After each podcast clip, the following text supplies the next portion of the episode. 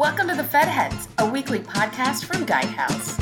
Join the Fed Heads each week as Robert Shea and a celebrity guest host talk about the arcana of government management and the people who are working hard every day to improve it. Welcome to another episode of Fed Heads. This is episode two hundred thirty, and I'm joined proudly once again by my friend Dave Winogren, C E O of A C T I A C. It is great to be with you, Robert. What an auspicious occasion. Are you enjoying this? I am loving this. Awesome. Great. We love it when they come back. Today, we're joined by Andrew McCabe, the director of the Risk Management Division in the Department of Energy's Loans Programs Office. An unheralded but enormous part of the government's mission is its loan portfolio. It loans money to support almost every facet of our society and economy. But the loan office we're going to talk about today is probably the coolest. And Andrew McCabe is making sure they stay out of trouble. Andrew, welcome for joining us. Thank you very much for having me. Give us your yeah. background. Before you dive too deep in, into the office, give us your background and how you came to do what you do. Oh, sure. I've been with Department of Energy actually two times in my career. The second round, I joined two and a half years ago as the Director of Risk Management. And in the interim, I was at EXIM Bank for five years prior to that, working in their portfolio management division on distressed and recovery categorized assets. And then part one of my D O E career was before that, right as the American Recovery and Reinvestment Act had finished its first suite of loans in about two thousand eleven, I believe it was. And then prior to that, banking, both investment and project finance banking, both in the United States and overseas. Great. Well, we're glad to have you back in government. Thanks. So tell us about the Loan Program Office. So the Loan Programs Office is just one, as you pointed out, of of a federal credit agency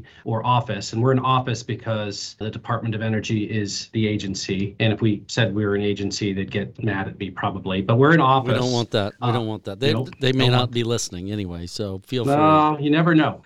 For sure, we provide loan and loan guarantees that have the potential to accelerate the decarbonization of the U S economy. We have an existing portfolio, about eighteen billion dollars, twenty-two loans. And the loans that are in that portfolio and the loans that we seek to have have in our portfolio going forward are those that combine clean energy technologies with workable financial models, with commercial promise. Those receive a lot of attention from us. And we have five different programs. Shall I go into the That'd five different great. programs? That'd be great. All right. One of the programs, Advanced Technology Vehicle Manufacturing Loan Program, had about forty billion dollars allocated to it, both existing and also going through the, in- the Inflation Reduction Act, which just passed. The Innovative Clean Energy Loan Guarantee Program, as it sounds. We used to call it Title seventeen, and not many people knew what that meant outside of government. So our listeners probably did. It's the mystery. Tribal Energy Loan Guarantee Program, the brand new Carbon Dioxide Transportation Infrastructure Finance and Innovation Program. We call it CIFIA, so we don't run out of breath while we pronounce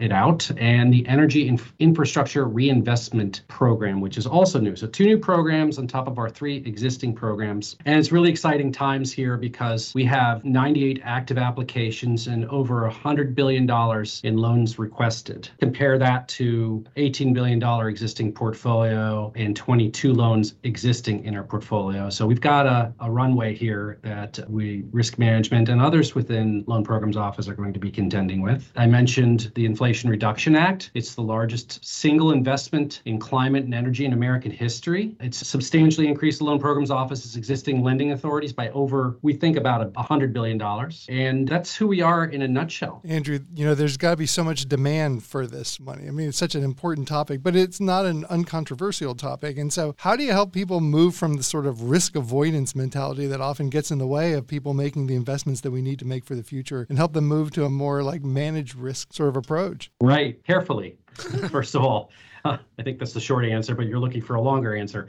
Of course, we are trying to provide a bridge to bankability. And what does that mean? And how does that differ from grants? Because we also have grant programs within the Department of Energy and other places in government. We try to identify those technologies that are going to be commercialized. If we make a loan and we get the money back, great. You know, that makes sense. And of course, you know, you risk rate these transactions much like a credit rating agency would. But we're looking for that multiplier effect. We're looking to ignite commercialization of that particular technology. You take wind and solar, which were not very well known on the commercial sense or in the commercial scale fifteen years ago. We helped bring that to the almost boring, boring part of its of its existence. It's very financeable. It's eminently financeable. You won't see Department of Energy, for example, doing plain vanilla uh, solar farms. It has to have an innovative component. So you asked, the other part of your question was, well, how do we balance that out? And we have a concept called a reasonable prospect of repayment. And a logical question is, well, Andrew, what's a what constitutes a reasonable prospect of repayment? And the answer there is it can vary, but we are in that space where a commercial bank is not going to be coming in and providing financing that's easily sustainable for this project at hand. But we're also trying to look for something that has a higher probability of repayment than a default, and trying to stay well ahead of that. So well over fifty percent, I would say. But it really depends on the specific type of technology. And it's,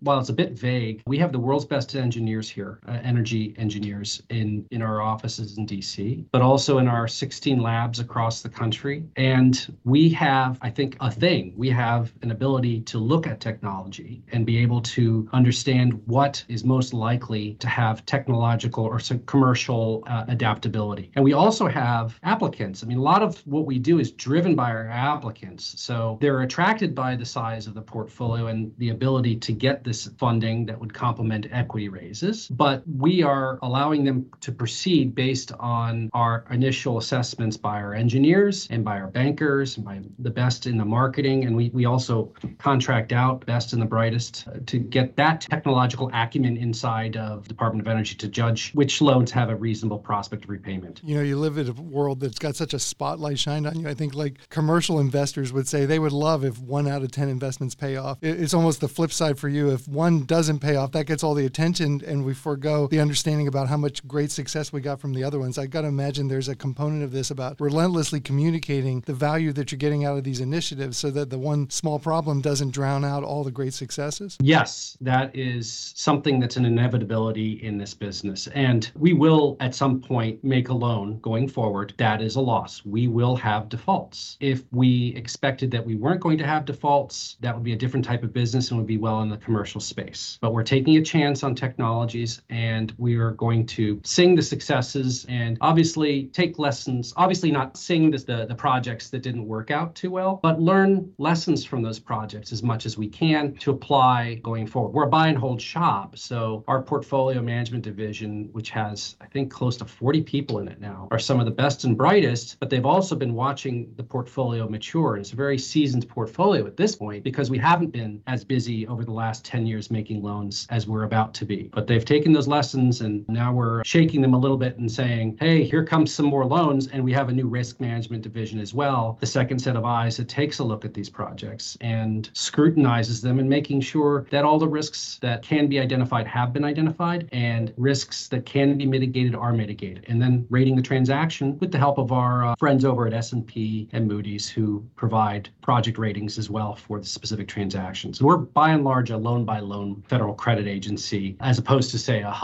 U D or a Federal Housing Administration. I love that you've complimented your colleagues as the world's best engineers. That's an incredible asset to have. You've got to support your engineers. You know? What in the world does loan servicing look like for the kinds of loans you're administering? What is your compact, your relationship with your clients who are taking these risks themselves to try to implement these ambitious programs? Sure. It starts at the front end with the cost of having to do what is absolutely necessary to get in through the door with respect to ratings. And so it costs over a million dollars. We think somewhere around two million dollars to get all of the paperwork and get the independent engineer reports and basically the upfront costs of getting the loan in. So we don't have, it's not designed for a small business loan sort of format per se, not on the loan front. Now we have some other products and different ways of, of lending money that we're looking at. So going forward into the future, we're, we're going to try to explore how to benefit, you know, all borrowers. But in terms of the compact with our existing borrowers and going forward, they know going in that we have a very robust portfolio management function. We have a risk management division that's looking over the shoulder of the portfolio management division. And it's the same credit risk officers that were on the origination side that are learning these projects. And so we're really partnering up with these borrowers and really invested in their success while also being vigilant government to make sure that, that our stakeholders are, are satisfied with what we do. And, and it's not just us wanting to do this and it's altruistic and it's the right thing to do it, although it is. That's why a lot of us are, are in federal service to do this type of work, to make a difference. But the Office of Management and Budget. Shout uh, out to O M B. Office, Good. Shout out we to O M B. We love O M B. They, they,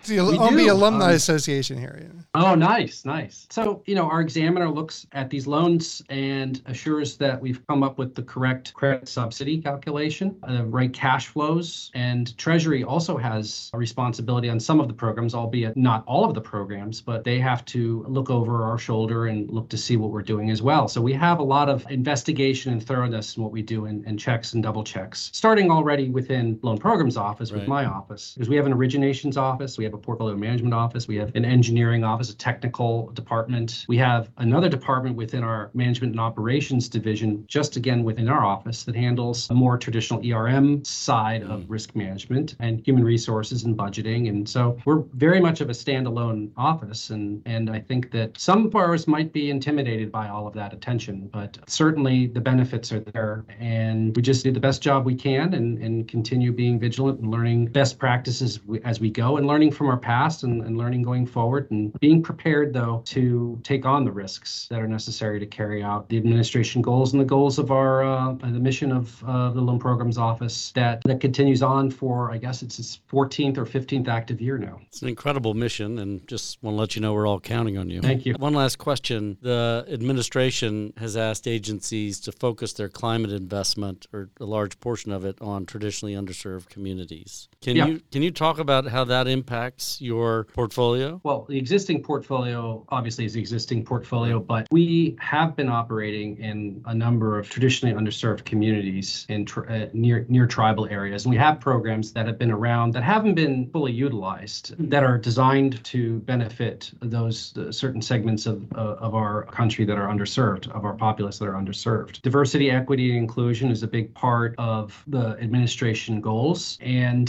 some of our future products are hopefully designed to expand availability of things like D R-enabled appliances, appliances that can be uh, cycled on and off, battery storage to uh, communities that have been traditionally underserved, and expand renewable energy and, and energy efficiency to, to all Americans. In terms of risk, we're balancing the risk of making loans in all instances with the uh, benefits, and we just continue on. We have folks on staff here that help us make sure that we're adhering to, to laws that benefit all. We've been always following, I don't know how many uh, people online would know, uh, on the podcast would know, the Davis-Bacon Act. Most, if not all, of our projects are subject to that. So we're already kind of operating in that space. Andrew, it has been fascinating to have this chance to talk with you. The work that you're doing is just so important to the future for all of us. So I'd like to, on my behalf, say thank you so much for being a part of the conversation to you, and I'll turn it over to Robert. Yeah, thanks for your service, yeah. Andrew. This was a great look under the hood of the Loan Program Office over at D O E, and good luck to you. Thanks again for your service. Thank you. Thank you for the opportunity.